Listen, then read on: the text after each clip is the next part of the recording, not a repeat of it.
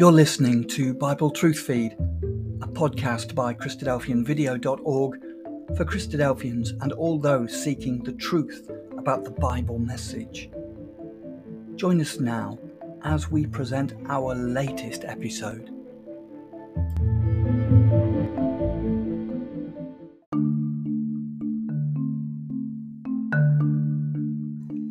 God's good news for the world. This is the latest podcast. The gospel message is explained, describing the fall of man and the work of the Lord Jesus Christ for our salvation and the benefits of the kingdom, which is to be established upon the earth. To take part in the kingdom, learn from God's word, the Bible, have faith in the message, repent, be baptized, and follow the Lord Jesus Christ in your life.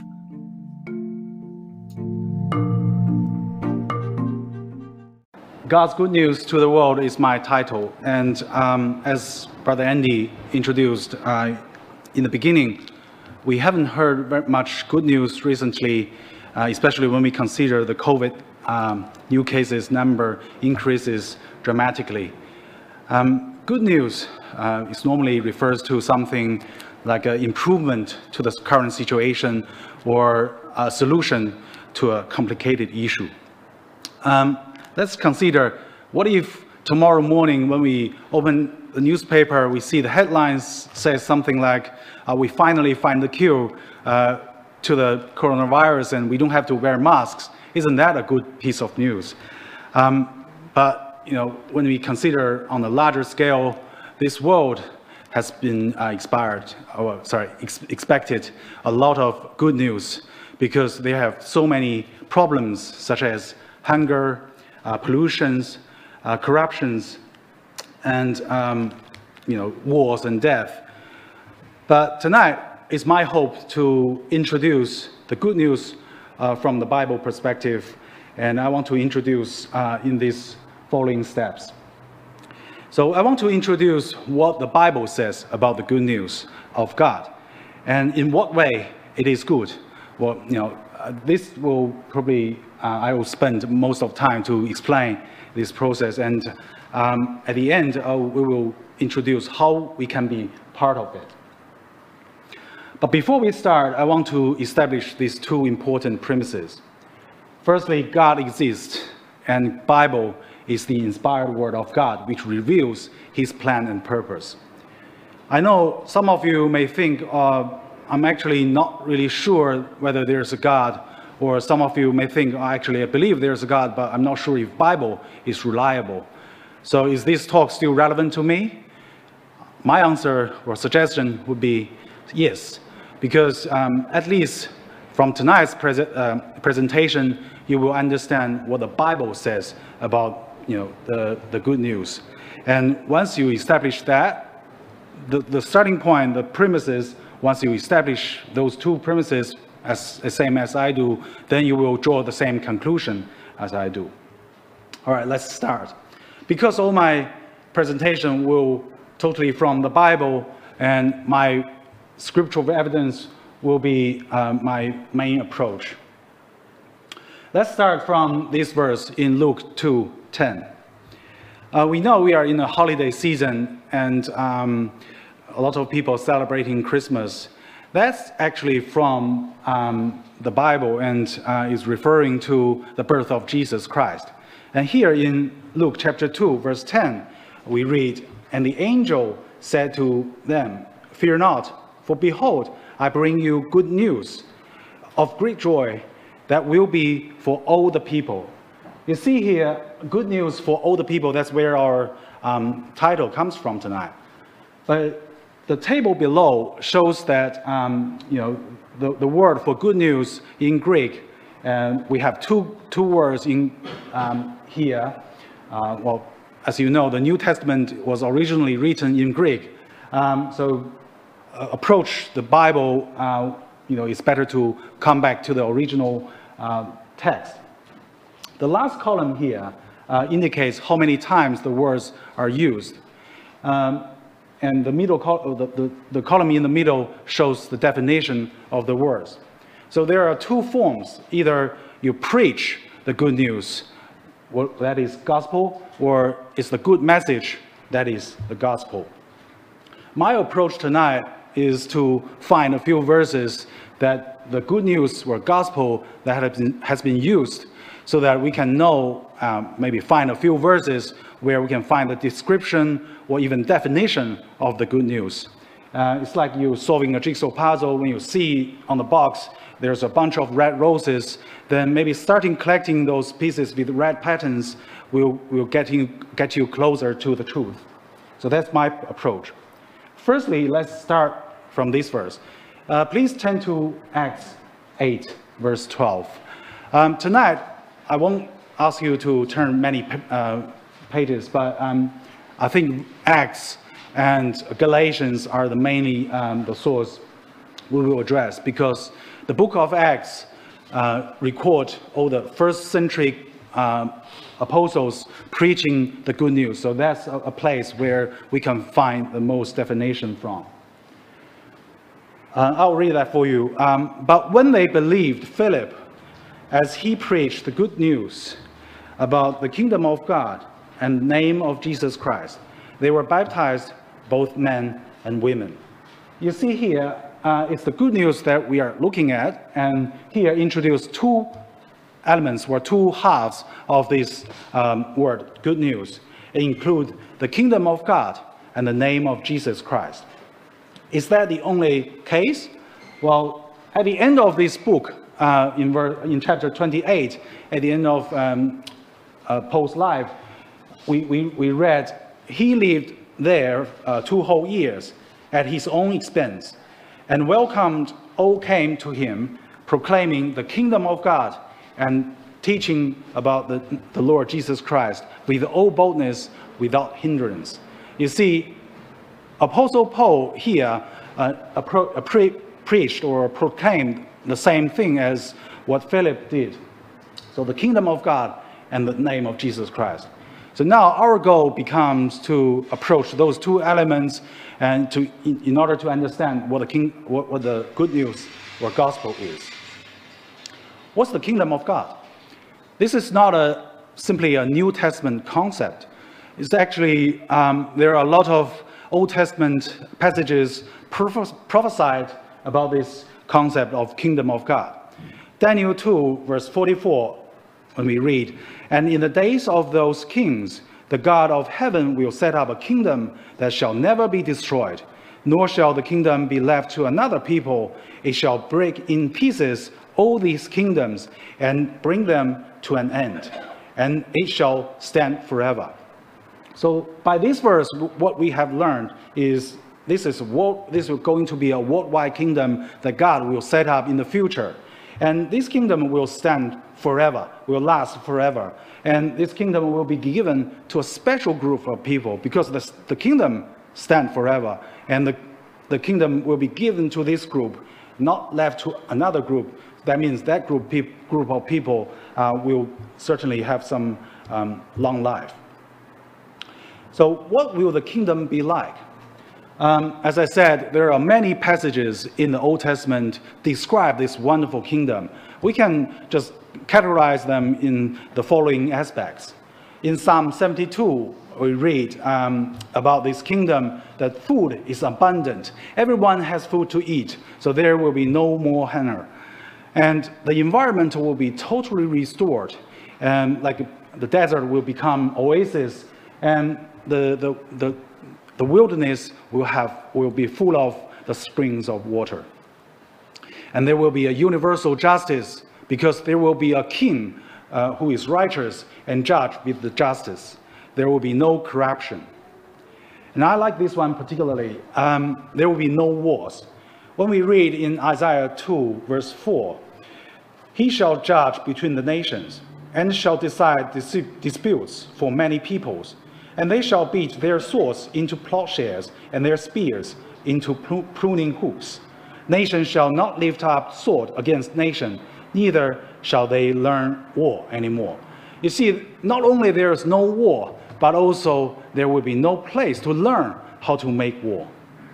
Not only that, I think this is probably the most wonderful thing. In Revelation 21, verse 4, we read, He will wipe away every tear from their eyes, and death shall be no more.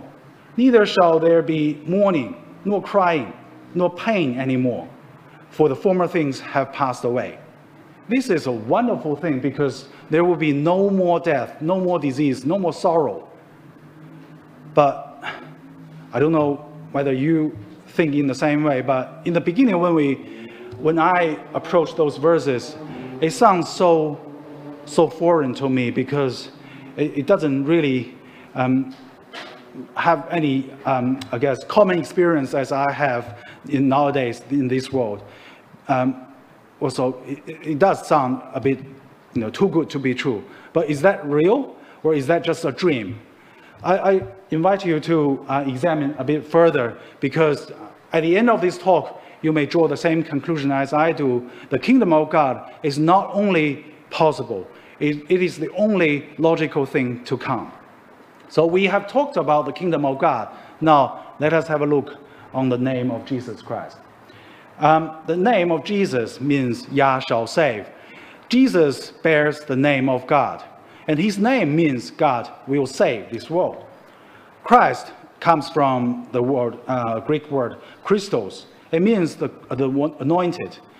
In the old time, um, when the kings are chosen, uh, chosen, uh, normally a horn of oil would be poured on their, their head to indicate this man is chosen. So uh, Christ means anointed. It's equivalent to the Hebrew concept of Messiah.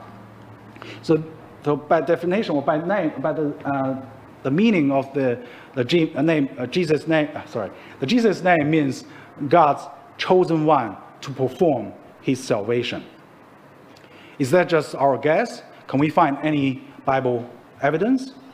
Well, this verse in Acts 4 uh, from 8 to 12 is a conversation from Peter uh, you know, we, we, read a lot of uh, first century Christian, um, especially those apostles, they, uh, they preach the name of Jesus Christ. Let's have a look on what he said. The context of this conversation is that in the previous day, uh, Peter used the Holy Spirit power to heal a crippled beggar. And the next day, he was brought to uh, this council and asked him to explain what actually happened and why he did that. This is what he said. Then the Peter filled with the Holy Spirit, and to them, and, and said to them, Rulers of, of, of the people and elders, if we are being examined today concerning a good deed done to a crippled man, by what means this man has been healed, let it be known to all of you and to all the people of Israel that by the name of Jesus Christ of Nazareth, whom you crucified, whom God raised from the dead. By, by him, the man is standing before you well. This Jesus is the stone that was rejected by you, the builders, which has become the cornerstone, and, the, and there is salvation in no one else, for there is no other name under the heaven given among men by which we must be saved. So you see, in this conversation, Peter is actually preaching not only the name of Jesus, but also um, his name is the only name that has been given to save mankind. Well, by now, we know the kingdom of God is a wonderful kingdom, and the name of Jesus Christ means God's salvation to all mankind. And he is, his name is the only means, only name that has been given. But you may wonder, saved from what? Well, I know he's a savior, but what, what are we supposed to be saved from? I guess this is a, a question we probably have thought about in the past, but because we couldn't find an answer, then we, we tend to throw them away or in the, you know, just back our, our brain.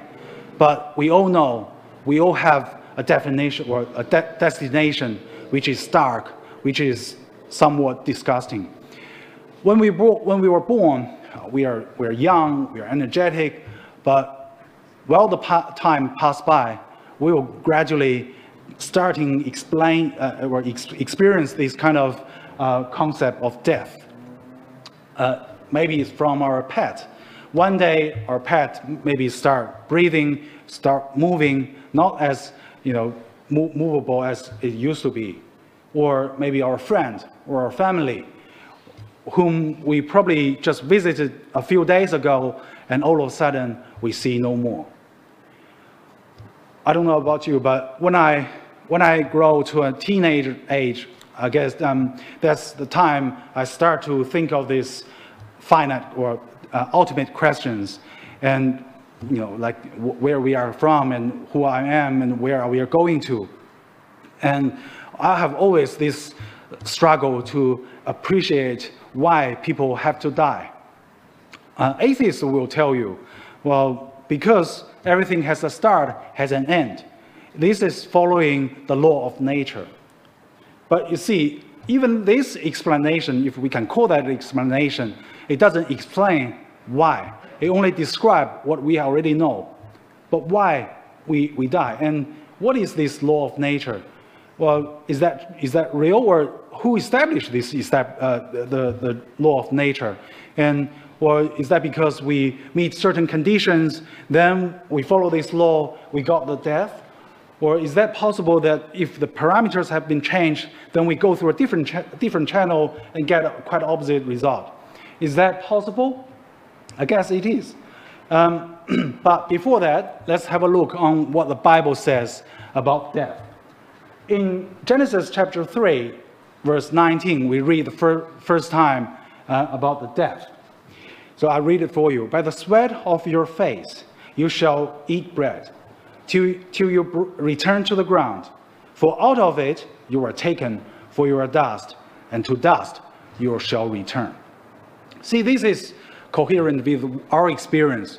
We breathe, we take in, uh, you know, when we eat all kinds of earthly material, and we produce energy to sustain our life. But when we die, our organs stop functioning, and then our body goes back to the original form, which is dust or earth, whatever you call that. But what about my thoughts? I know my body will, will decay or perish. What are my thoughts? That's not earthly. That, that's certainly uh, be, maybe beyond my body. And I was told that you know, people can go to heaven after they die or go to hell. Um, is that true? Let's have a look on what the Bible says. Ecclesiastes chapter 9, verse 5 and 6. For the living know they, that they will die, but the dead know nothing. And they have no more reward, for the memory of them is forgotten. Their love and their hate and their envy have already perished, and forever they have no more share in all that is done under the sun. You see here, after die, um, you know, everything stopped. It's a totally uh, a stop of life. Um, it's as, as, our body died, our brain um, will stop working, and everything stored in that brain will perish as well. Our love, our hate, our feelings, our emotions, either happiness or sadness, they will all be gone. There's nothing left. Now we see the, what the Bible says about death is what we see now in everyday life. When, when someone dies, we stop seeing them anymore. But again, that question still remains. Do we really have to die? Is that the only option we have? In order to understand that, I think we need to know why we have to die. So now please uh, turn to Genesis chapter uh, 3 It's where I want to start this examination. In the beginning, God created everything, heavens and earth, and everything within it. On the sixth day, God created man, Adam, and the woman, Eve. He put them into the Garden of Eden, asked them to keep it uh, and work in this garden, and gave them permission to eat of the fruit uh, from all the trees except for one tree, the tree of knowledge of good and evil. The consequence of, of eating it is death. Um, it's very clear rule. But um, what, what Eve did um, after she was deceived by the serpent, as we can read in this verse, um, the, the serpent deceived Eve with a lie. And when we read uh, in verse 5, here. But the serpent said to the woman, You will not surely, surely die, for God knows that when you eat of it, your eyes will be opened, and you will be like God, knowing good and evil. You will be like God, knowing good and evil. That's something really triggers um, Eve, because the following verse we read So when the woman saw the tree was good for food, and it was a delight to the eyes, and that the tree was uh, to be desired to make one wise. She took of its fruit and ate, and she also gave some to her husband who was with her, and he ate. So, yeah, when, when we start reading these verses, we, we notice that um, God put this tree of knowledge of good and evil in the garden, and then tell Eve or Adam and Eve not to eat that tree. Well, the question we normally hear, or my, myself will ask, is does that mean God doesn't allow man to be like God or to know good and evil? That's certainly not true because the first chapter in Genesis, we were told men and women were created uh, in the image and the likeness of God. So man was created with this purpose and expectation to be like God. But what Eve did probably cannot achieve that because let's, let's just think of this question. How can, how can we be like someone? In order to be like someone, we need to think in the same way as he does. We need to say the same thing in agreement, agreement with him and we need to take the same action.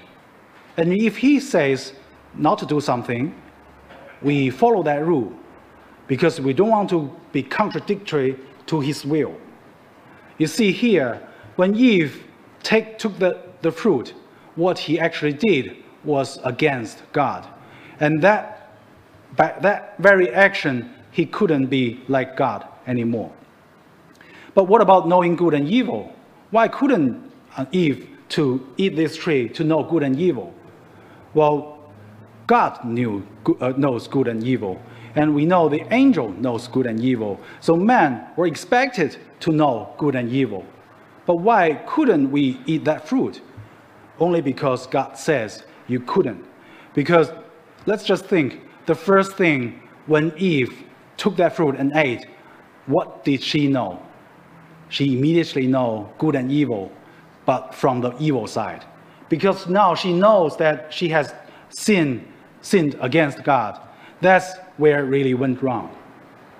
And, but we now know God, Adam and Eve, they took the fruit, they sinned against God. But what led them to sin? We have see here, there are quite a few desires. Um, the first John chapter 2, verse 16 tell, well, explains us these three inflamed desires. For all, the, uh, for all that is in the world, the desire of the flesh, the desires of the eyes, and the pride of life is not from the Father, but is from the world. Desire is not necessarily a bad thing.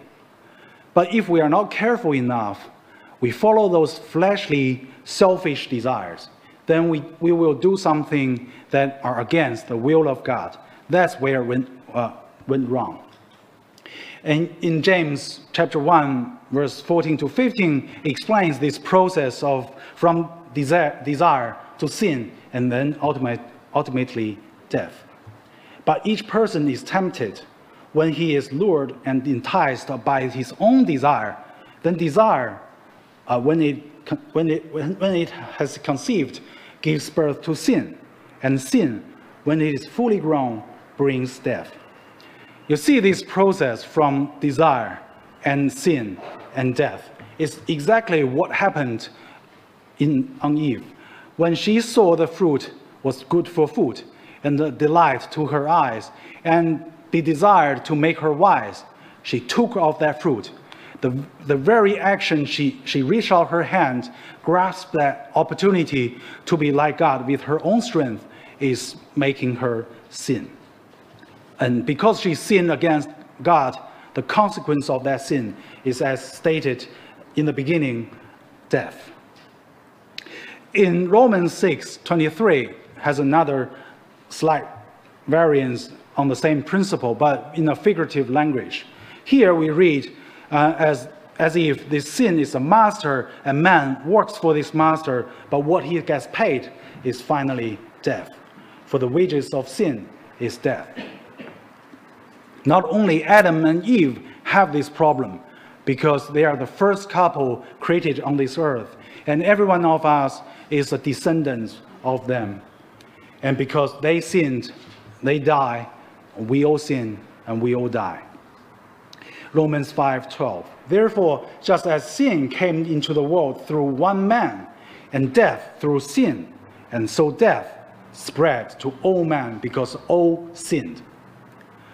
I thought it might be helpful just to draw, draw this um, flowchart to indicate, see, in the beginning, there are desires, but because Adam or Eve, they're not really careful, they dwell on these desires and they follow the desires, and even though they know this desire lead them to, to sin against God, but they still took the action to sin, to, to disobey God's commandment and the consequence of that uh, action is death.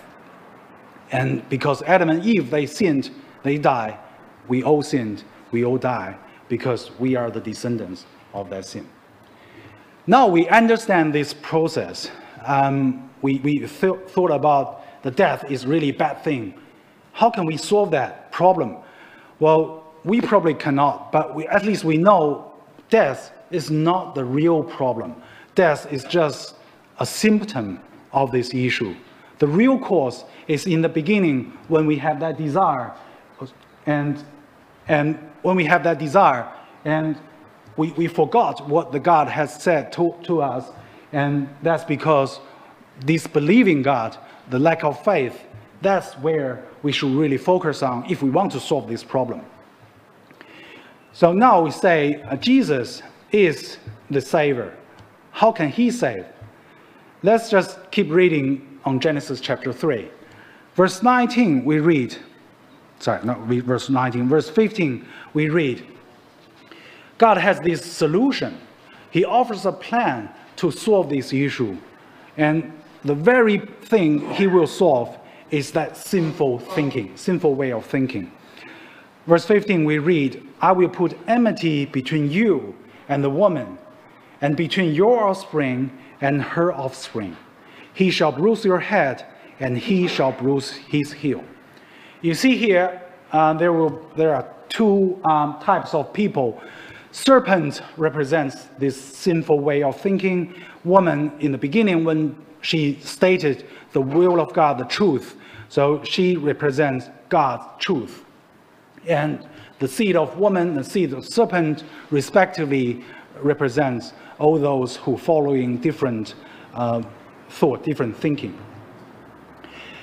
Um, but one day, God promised there is one particular offspring will come back to the beginning to solve to solve this um, very issue, which is that sinful way of thinking.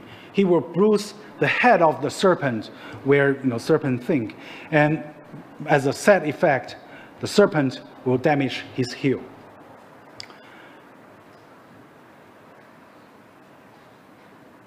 And um, yeah, how, how did Jesus conquer sin?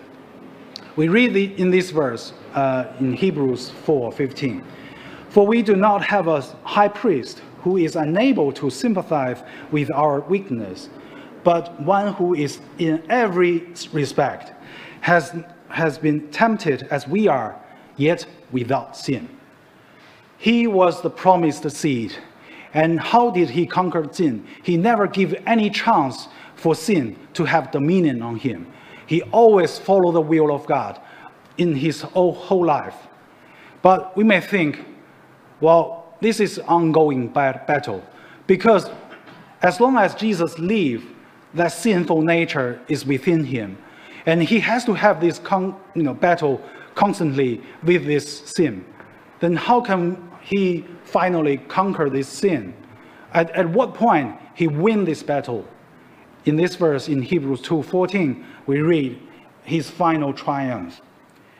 Since therefore the, the children shared in flesh and blood, he himself likewise partook the same, na- same things, that uh, through, through death he might destroy the one who has the power of death, that is, the devil. You see here, as long as Jesus lives, he will never say he win, he win the battle because the sinful nature is within him. But at his death, at that very point of death, he not only sacrificed himself, but also he put, de- put the sin to death. From that point, he will never sin again. Remember, we just established that uh, um, principle just now. After death, there's nothing. So Jesus will never be possible to sin after his death.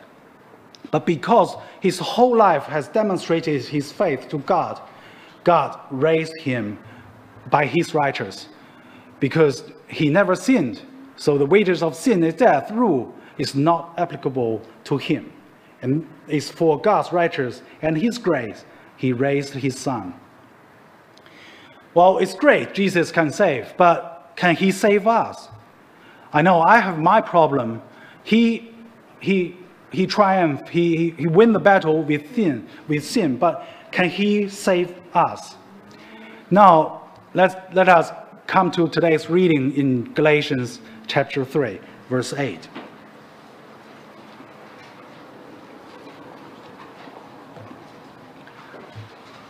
And the scripture, foreseeing that God would justify the Gentiles by faith, preached the gospel um, beforehand to Abraham saying, In you shall all the nations be blessed. You see here, um, if someone asks you what is the gospel, here maybe a, a good um, nutshell, like a you know one sentence answer: In you shall be, uh, shall all the nations be blessed, because that's what has been preached to Abraham in the Old Testament beforehand. And what, what is this be blessed? What, what does that mean?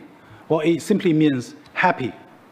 But let's see what the Bible says. In Romans chapter 4, verse 7 and 8, explain this status of being blessed. When, when we read, Blessed are those who, whose lawless deeds are forgiven and whose sins are covered. Blessed is the man against whom the Lord will not count it his sin. You see here, the process of being blessed is their sins are forgiven. The sins are not um, counted or they are forgiven. But um, why this sin can be forgiven, under what base, basis the sins are forgiven. Let's just go a bit further uh, back uh, on the verse 3. We, we see um, this principle of justification. This is same principle, but in a positive form. For what does the scripture say? Abraham believed God, and it was counted to him as righteousness. Abraham believed God, and it was counted to him as righteousness. Counted as righteousness is equivalent to say their sins are forgiven.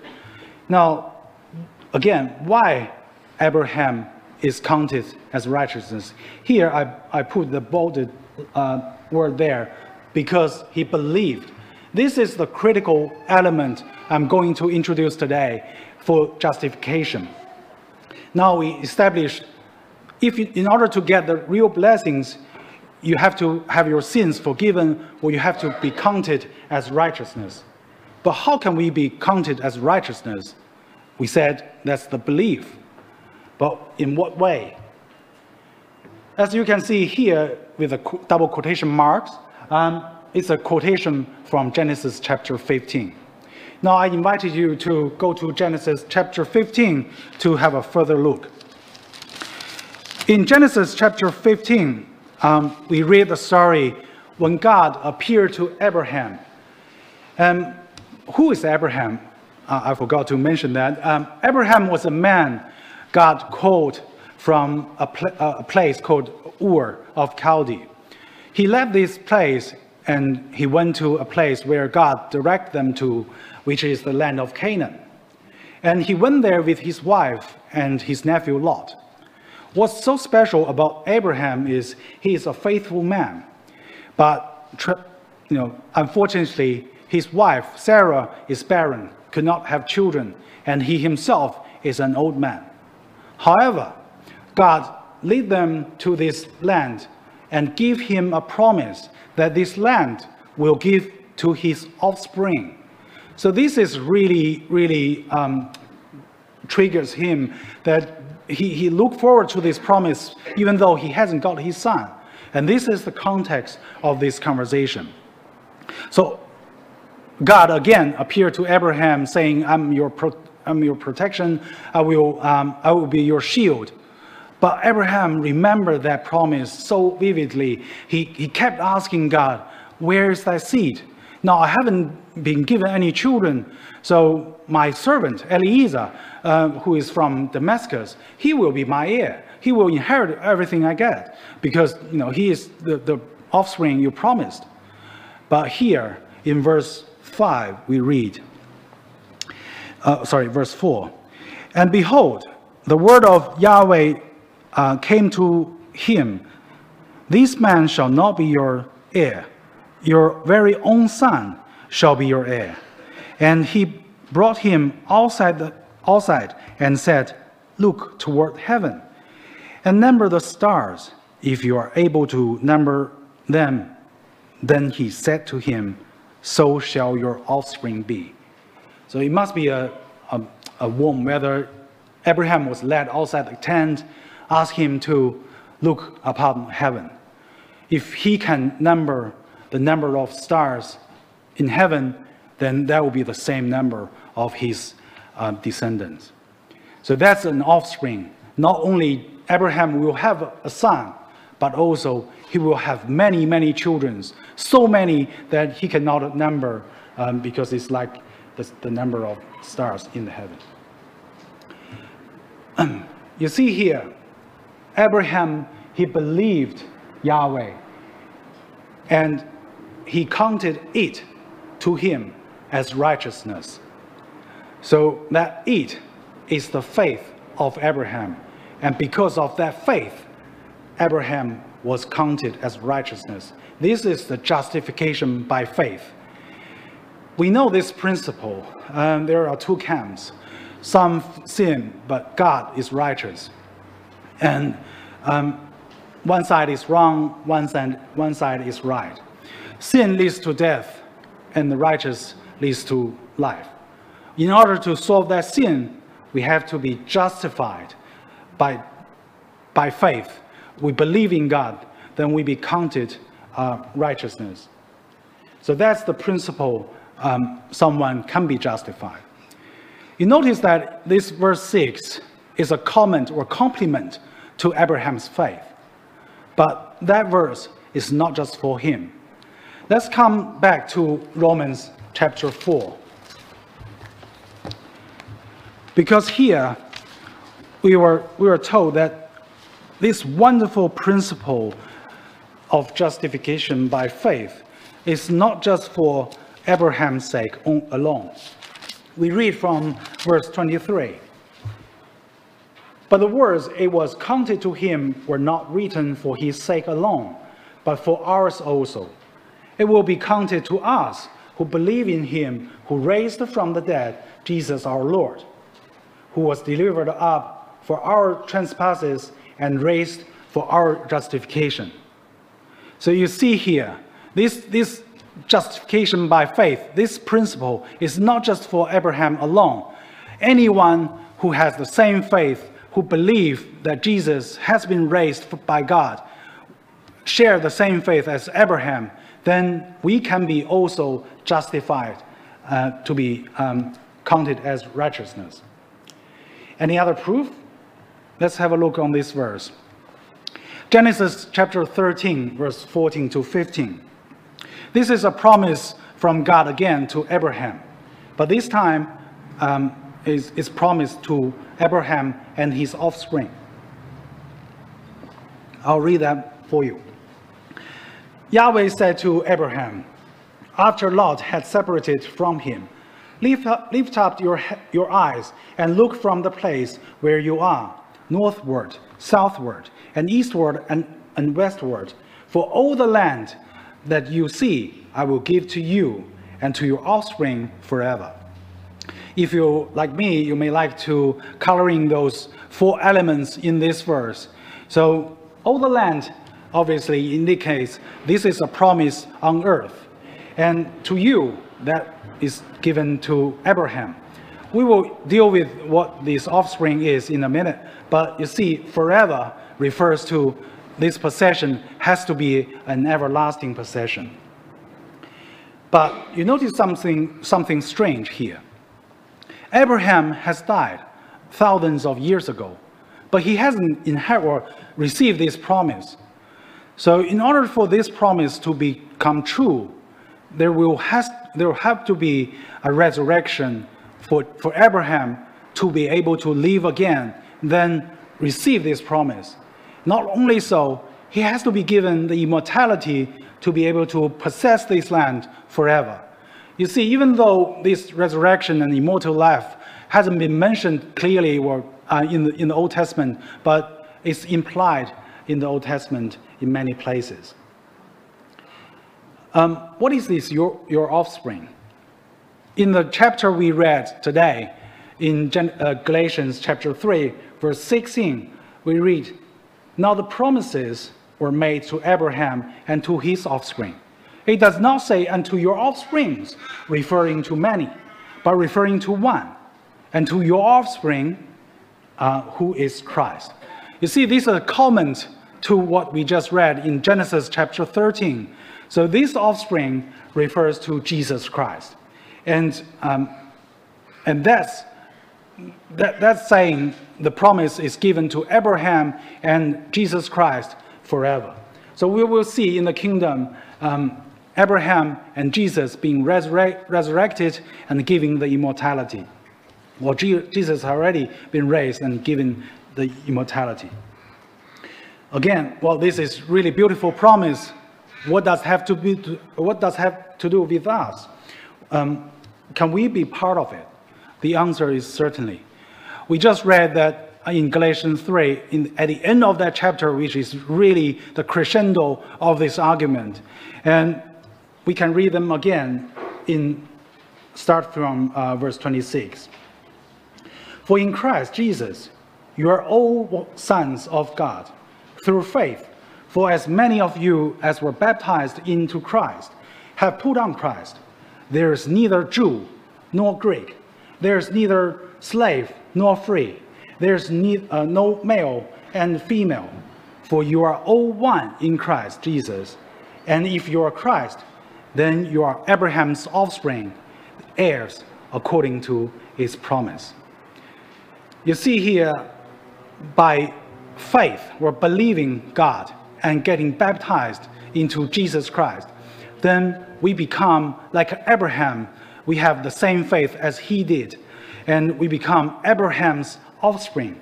And because if we are off, uh, Abraham's offspring, then we are part of that beautiful promise um, to possess the land forever.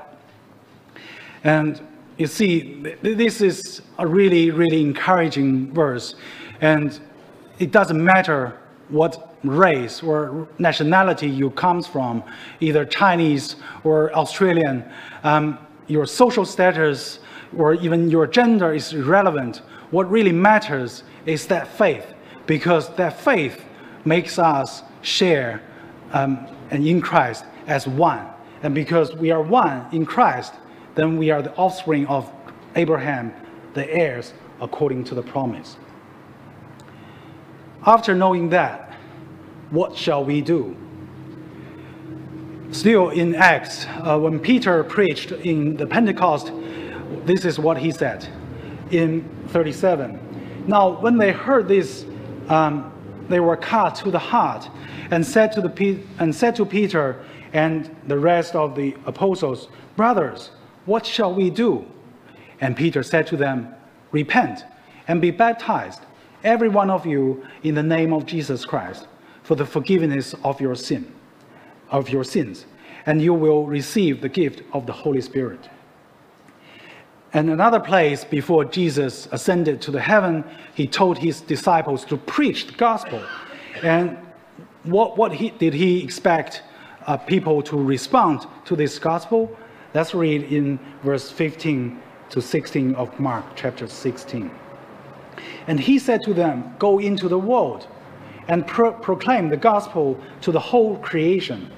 Whoever believes and is, is baptized will be saved. And by what, what uh, and but, but whoever uh, does not believe will be condemned.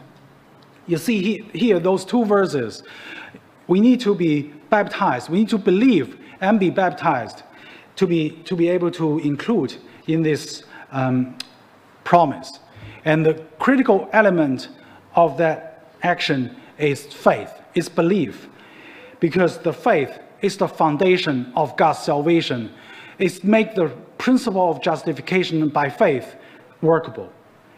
And faith is so important. Faith is the substance of things um, not, we hoped for and the things, um, the evidence of things we, we not seen. Without faith, it is, it is impossible to please God. I just love flowchart. Um, I'm a programmer. I like to um, make things uh, clear. So we know this problem. Um, we want to address the death, which is the symptom of this problem. But the real problem is the disbelief. What shall we do? Bible says we need to repent to de- develop this faith. And instead, instead of following the fleshly uh, desires or, or lust, we need to follow the Spirit of God. And because we believe, God will count it us as righteousness. And that righteousness will finally bring us, uh, brings forth life. We know this is the principle of justification by faith. And we also know that Jesus is the first fruit that follow this process and has been raised up and given the immortality. In the future, when he returns, all who belongs to him, who believe in him, will be, will be included in this wonderful promise. This is the last verse I want to share, and it also has the key word gospel. For I am not ashamed of the gospel, for it is the power of God for salvation to everyone who believes, to the Jew first, and also to the Greek. For in it, the righteousness of God is revealed from faith to faith. It is written, the righteous shall live by faith. The gospel is the power of God, and it can save us from sin and death. It can transform us from the following evil to become the followers of good. But it requires a development. In this process, the righteousness is revealed from faith, our initial, immature, little faith, to the faith, the great faith of God, which is demonstrated in Jesus Christ. And I know I talked a lot about the kingdom, in the wonderful kingdom, there's no death and resurrection, immortal life.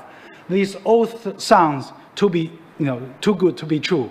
But we have reasoned um, the death is but a symptom of this problem of disbelief.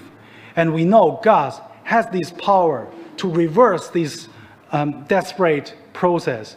Uh, if we believe, then we can be um, included in the, the wonderful good news that has, God has preached to this world.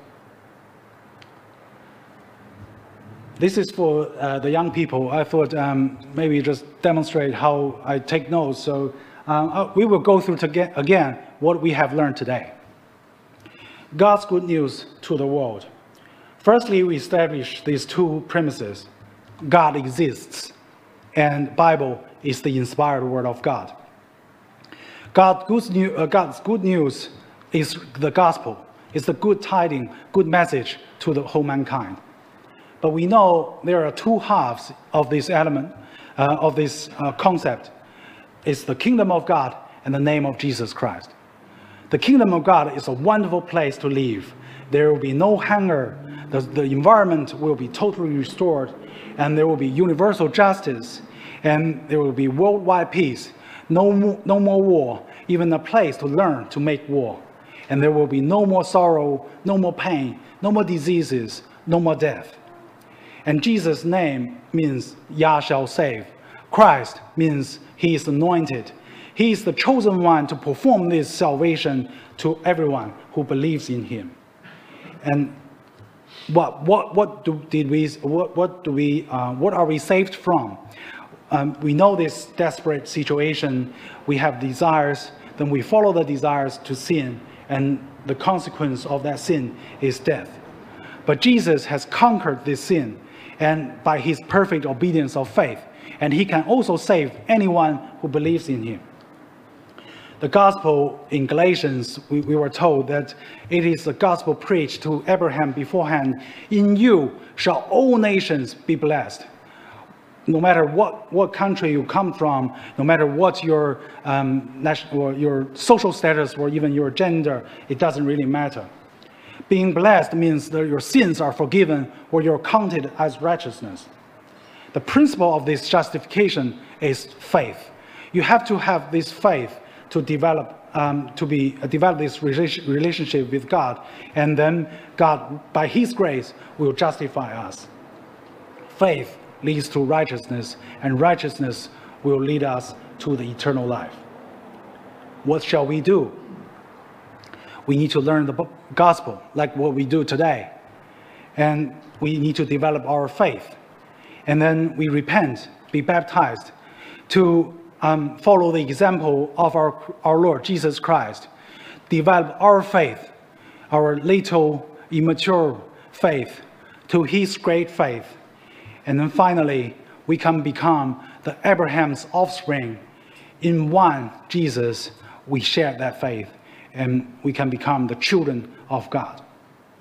Now, at the end of this talk, I want to address you back to um, these two foundations. I know some of you may still exploring or looking. I've been there too. I want to guarantee you that um, what we have discussed today, um, you can examine. This, this is a very logical deduction to this conclusion. What we now need to focus are those two premises. Once we establish those two premises, you will draw the same conclusion. Yes, I know the wonderful kingdom, the resurrection, they all sound so supernatural. But you do realize God is powerful, is supernatural. It's meant to be uh, special. and so that's, that's the message I want to pass you. Don't be limited by our imagination because the person we are dealing with is a wonderful God of the creator of the universe. So he has the power to create. He also has the power to save, to resurrect and give the immort immort immortality. Um, I guess at the end, I just want to say, um, may God bless every one of you uh, in this journey to learn about you, to get to know Him, sorry, to learn about Him, to get to know Him, to believe in Him, to love Him, and finally, to be like Him. Thank you very much.